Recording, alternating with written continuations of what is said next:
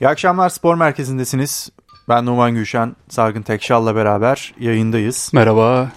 Dün Beşiktaş-Trabzonspor maçı vardı. Aslında biraz da Semih'i ön plana çıkarmak gerekir herhalde. Bu galibiyet elbette ki Beşiktaş için de önemli ve değerli. 4 maçtır Trabzonspor kazanamıyordu. 3 maçtır Beşiktaş kazanamıyordu. Hatta Beşiktaş gol atamadan bu 3 maçı tamamladı ki 2012'den sonra bu seriyi tekrarlamış oldu. Yani 3 maç üst üste gol atamadığı bir seri 2012'de Carvalhal döneminde e, yaşanmış. Ocak-Şubat 2012'de. E, o seriyi devam ettirmişti. Fakat 2-0'lık galibiyet biraz da Semih'i ön plana çıkarmak gerekir herhalde. Çünkü bireysel yetenek ve performansa gelen gollerdi. Semih'in bu yükselişi, bu özgüveni bence önemli ve değerli. Yani bu kötü giden sezonda e, bir umut ışığı olarak parlıyor sanki Beşiktaş'ta. Evet bu sezon Beşiktaşları herhalde tek mutlu eden kişi Semih. Evet. Dün de iki golle galibiyeti getirdi ki goller de çok özel goller. Yani ilk gol o tek vuruşla sol ayakla mesela sağ ayaklı bir futbolcu olarak biliyoruz ama demek ki iki ayağında gol atabiliyor. Tabii. Tek vuruşta ceza sahası dışından şık bir gol attı. İkinci golde de o fizik gücünü gösterdi. Savunmanın müdahalesine rağmen devam etti. Hı hı. Yine orada da böyle temiz bir bitirişle Uğurcan'ı geçti. Feyyaz Uçar da Beşiktaş'ın yöneticisi, eski golcüsü, efsane golcüsü dün Semih'i yeterince övdü zaten. Feyyaz Uçar'ın dedikleri bizim için yeterli. Tutamayacağız dedi. Evet tutamayacağız dedi. Basın mensupları maçtan sonra sordu Semih'in geleceğini nasıl görüyorsunuz? Keşke tutabilsek ama pek zannetmiyorum. Teklifler şimdiden gelmeye başladı dedi. Evet. Yani, yani değerini bulması önemli. Avrupa Şampiyonası sonrası. Ee, özellikle önünde bir Avrupa Şampiyonası olması hem Beşiktaş için hem Semih için bence bir şans. Ee, değerini bulması ve belki de katlaması için. Belki de orada bulacağı bir iki gol bile Semih'e değer katacaktır milli takımla. O yüzden e, bence işte bu Cenk Tosun'la başladı. 22 milyon euroydu sanırım Everton'a gittiğinde. Evet. E şimdi biraz daha bence o Sasha Boy'un de 30 milyon euroya rekor bedelle transfer olması biraz daha bence Türkiye Ligi standartlarının reputasyonunu biraz daha kurtardı gibi geliyor bana. E Bakış tabii. açıyı biraz daha değiştirebilir. Ya her ne olursa olsun ya Semih bir Brezilyalı olsa şu an belki 50-60 milyon eurolar konuşulabilirdi. E, kesinlikle yani öyle. Muhtemelen Real Madrid Barcelona e, şimdiden imzayı attırmak için sıraya girmişti. Evet, ama, ama işte, işte Türk Türk liginin orada biraz daha işte maalesef seviyesi. son yıllarda biraz aslında vitrinin parlıyor. Evet. Yani giden oyunculara baktığında işte Kim Mice'ler zaten son Sasha Boy'u ama mesela Sasha Boy'da şunu da öğrendik. Ya geçen yazdan itibaren aslında şunu öğrendik. En büyük kulüplerde bizden gelip direkt oyuncu alabiliyor işte. Real evet. Madrid Arda'yı aldı. Bayern Münih geldi Boy'u aldı. Evet. Eskiden mesela en büyük kulüplerin önce bir ara adres gerekiyordu bizim bizden giden futbolcular. İşte mesela Kim Mije'yi gördük. İşte Napoli'ye gitti. Napoli'den Bayern yaptı. Evet. Birçok örnek var böyle. İşte mesela Arda Turan da Barcelona'ya direkt gitmedi. Atletico Madrid de kendini ispatlayıp gidebildi. Hı hı. Ama artık en büyük kulüplerde Süper Ligi demek ki gözlemliyor. Çünkü son yıllarda aslında evet transferde birçok yanlış yapılıyor. Hala zarar ediyoruz. Dünyanın en çok 3 zarar eden ülkesinden biriyiz transferde. Evet. Ama doğru oyuncularla hala o büyük kulüpler 20-30 milyon doları bize verebiliyor. Evet umarız Semih de değerini bulur. Çünkü genç, yetenekli bir oyuncu. Ve e, umarız e, özellikle dediğimiz gibi yani Avrupa Şampiyonası'yla beraber o değeri yakalayacaktır diye tahmin ediyoruz. Yolu açık olsun. Tabii e, Beşiktaş'ta e, transfer de gündemde elbette. Çünkü biraz son hafta beklenmiş gibi Beşiktaş'ta. E, 9 Şubat'a kadar biliyorsunuz Türkiye'de e, transfer tahtası devam ediyor. Ve Joe Worrall Beşiktaş'ın stoper takviyesi olarak İngiltere'den kadrosuna kattığı isim. Joe Worrall sezon sonuna kadar sözleşme imzalandı.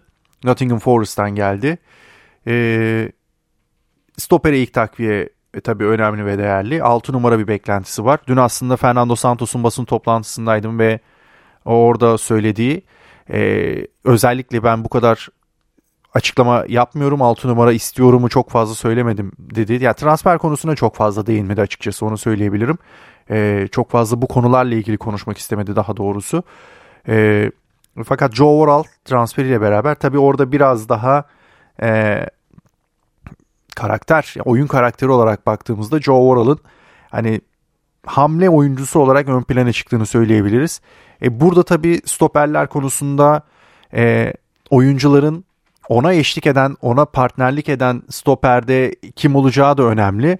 Çünkü e, birbirini tamamlayan bir pozisyondan bahsediyoruz ve Joe Worrell'ın burada açıkçası bir hamle stoperi olarak yanında kimin oynayacağı önemli. Dün yine e, basın toplantısında gelen sorulardan biri şuydu. Yani Zaynutdinov'un e, kendi milli takım hocası işte 10 numarada oynaması gerektiğini söylemiş. Hatta Santos da buna biraz da sinirlendi gibi Beşiktaş'ın teknik direktörü de benim. Yani istediğim yerde oynatırım dedi kısaca. E tabii ya Kazakistan milli takımındaki 10 numarayla Beşiktaş'ın 10 numarası herhalde evet. aynı olamaz zaten. Ve şuraya geleceğim. Yani muhtemelen Zaynutdinov'un Bahtiyar Zaynutdinov'un orada e, biraz daha hani orta saha devşirme bir oyuncu olduğu için hani ayağının da biraz daha iyi olması ve denge stoper rolünü biraz daha iyi oynaması bence herhalde orada biraz daha tatmin ediyor olabilir. Çünkü Joe Worrell biraz daha hamle oyuncusu gibi uzun boylu ve yani Koli ile oynayacak olması Beşiktaş'ta yine aslında benzer sorunları çıkarabilir. Çünkü oyun kurulumu ve oyuna katılım konusunda belki o konuda da yine sıkıntı yaşayabilir. O yüzden evet, iki oyuncunun da artısı bu değil. Evet yani ya Koli oynamalı baktığımızda Joe Worrell transferiyle beraber ya da Worrell oynamalı. Yanında da muhtemelen yine ben Zaynutdinov'u bekliyorum açıkçası. Ya bence Tayyip Talha da var orada. Sakatlığa evet, kadar çok netti geçen sezon. Gayet yeterli performans sergiledi. Evet. Mesela Koli Tayyip Talha ikilisi bence üçüncülük hedefi olan Beşiktaş için yeterliydi bu sezon. Hı-hı. Gelecek yaza kadar. Evet. O transfer ya biraz da sanki o taraftardan gelen, camiadan gelen transfer baskısına bir yanıt için aslında bu konuşuldu, Hı-hı. yapıldı. Hı-hı. Bir de tabii Renato Sanchez'le James Rodriguez, Rodriguez iddiaları var. Onlar beni bayağı şaşırttı. Yani Renato Sanchez... Hadi Renato Sanchez'i biraz anlıyorum da James Rodriguez mesela çok ihtiyaç var mı? Ya ben, ne olacağını hiç belli değil çünkü James... James'i ben en son Everton'da... Evet o da Ancelotti, Ancelotti vardı. İle beraber oynarken bıraktım. Muhtemelen futbolda James Rodriguez sanırım Everton'dan sonra bıraktı. Evet. Yani öyle bir pozisyonda. Şu an Brezilya'da ne yaptığını bilmiyorum açıkçası. Güney Amerika'ya döndü. Olympiakos'a geldi. Olympiakos'ta da olmadı. Ee, bir kere yani işte Bayern Münih performansı, Real Madrid performansı bekleyecek durumumuz yok. Ve açıkçası bu tip transferlerin biraz hani kumar transferi ve baktığımızda da yani böyle rehabilite olmalarını ben mantıklı bulmuyorum Türkiye Ligi'nde. Yani gelip direkt katkı vermesi gerekiyor oyuncuların. Ve siz de şu an katkı almak zorunda olduğunuz bir pozisyondasınız.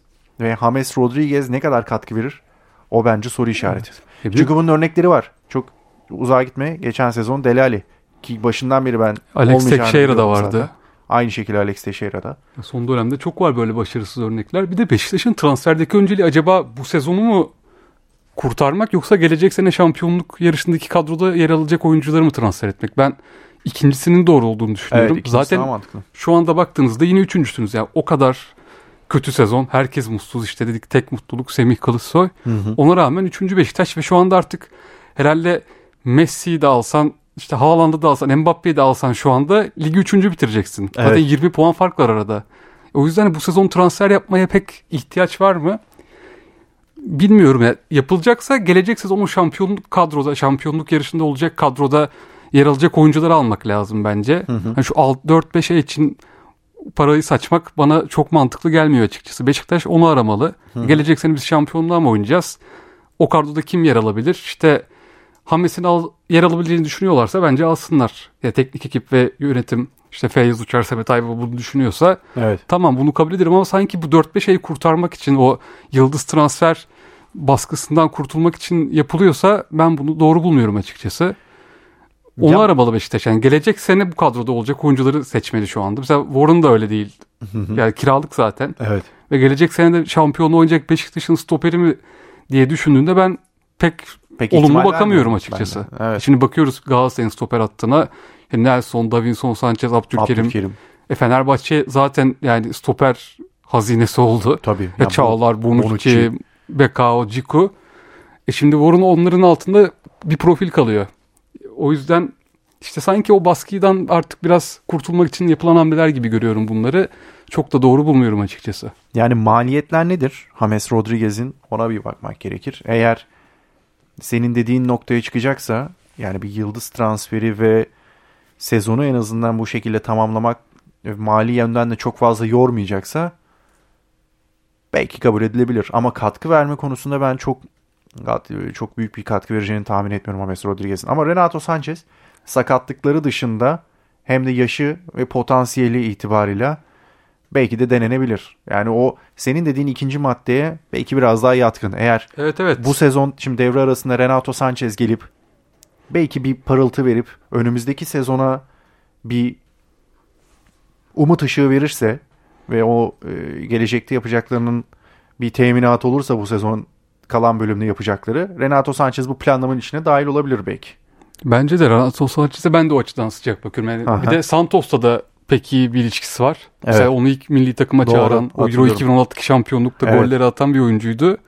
Santos da istiyordur büyük ihtimalle Renato Sanchez'i. Bir de hep o beklenen Hasan Arat'tan var ya hani Paris Saint Germain başkanıyla poz verdi. Oradan bir kiralık oyuncu gelecek. Evet. O beklentiyi de karşılar Renato Sanchez. O da çünkü ilginç bir transferde Beşiktaş için böyle şey oldu yani. Değişik bir transfer borsası oldu Hasan Arat'ın poz verdiği başkanların kulüplerinden kim gelecek diye hı hı. o taraftarlar bunu kovaladı neredeyse bir aydır. Renato Sanchez de o beklentiye bir cevap olacak açıkçası. Beşiktaş işte dediğim gibi sonuçta bence üçüncülük için en büyük favori şu anda baktığımızda. Çünkü lig evet. öyle bir hal aldı ki ilk iki takım başka bir alanda yani üçüncü bitiren bir şampiyon gibi karşılanabilir kamuoyundan bence. Olabilir. Bambaşka bir lig, iki lig oldu şu an. Bir iki takımlı lig var bir de o kalan 17 takımın Doğru. oluşturduğu bir lig. Doğru söylüyorsun. E, 6 numara aday, adayı için de e, 6 numara pozisyonu için de iki aday var ve CSK Moskova Zidyeler ve Grujic ön plana çıktı. Bugün Gürkan'la konuştuk. Onları da aktarmış olalım. Ee, Onlar da mesela daha uzun soluklu transferler gibi gözüküyor. Olabilir. Yani çünkü Trabzonspor maçında evet Amarty 6 numara pozisyonunda oynadı. Hatta belki ilk kez kendi pozisyonunda oynadı uzun zaman sonra. Ki hatırlarsın Leicester döneminde de Kante'den sonra o boşluğu doldurmak için transfer yapılan bir isimdi. Daha sonrasında işte Brandon Rodgers'ın üçlü savunma tercihiyle beraber bir anda stopere evrilen bir isim oldu. Fena da bir performans yoktu orada ama. Evet Amarty bence de orada daha verimli oynayabilecek bir oyuncu. Stoper hiç değil. Evet. Beşiktaş transfer yaparken acaba şunu düşünmeli mi? Ben dün maçı izlerken hep o aklıma geldi. Mesela şu anda en yetenekli oyuncusu Beşiktaş'ın tartışması Semi. Evet. Bakıyoruz diğer oyunculara. Hı hı. Ya Gezzal artık o Gezzal değil. Cenk Tosun eski Cenk Tosun değil. İşte Rebic desen. Gerçekten hani bunu bir genç oyuncu görmenin gazıyla heyecanıyla söylemiyorum. Hı hı. Kesinlikle en yetenekli, en gelecek vadeden oyuncu Semih. Acaba böyle Semih'in verimini arttırmaya yönelik hamleleri mi düşünmeli Beşiktaş? Mesela taktik dizilişte de. Ben mesela Semih Kılıçsoy'un çok iyi bir 4-4-2'de böyle çift santfor oynayabilecek bir karakter olduğunu düşünüyorum. Mesela işte geçmişe baktığımızda işte hep Nihat Kahveci Kovacevic var. Aha. İşte hep benzetilen kendisinin de idolü olan Agüero, Agüero Forlan ikilisi Doğru. var futbolda.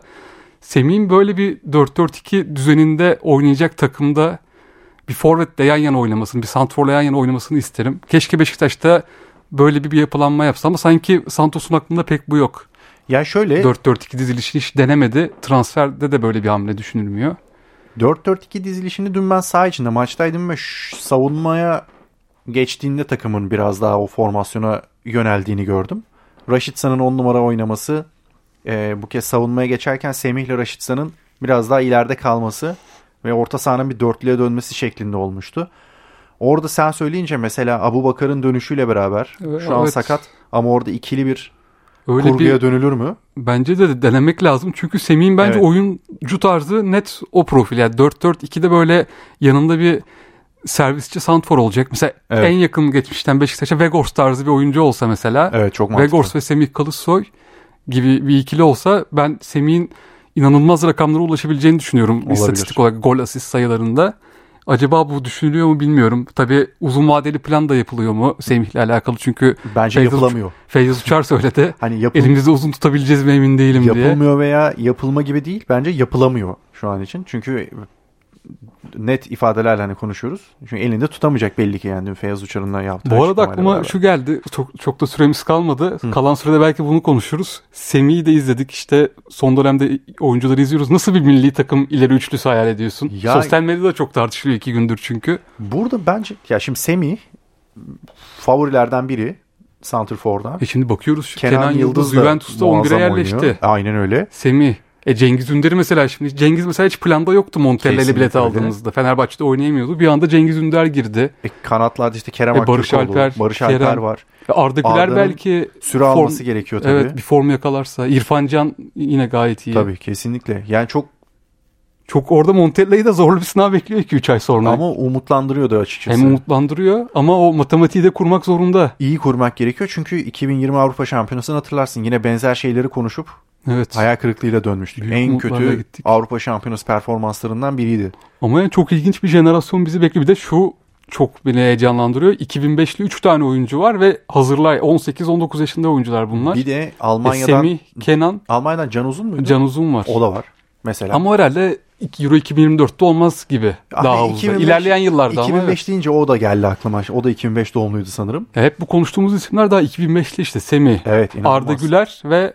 Kenan Yıldız. Evet. Yani ileriki 15 yıldaki aslında bizim hücum attığımız şu andan daha izliyoruz hepsini. Ve şu an bahsettiğin isimlerden ikisi biri Real Madrid'de oynuyor, biri Juventus'ta.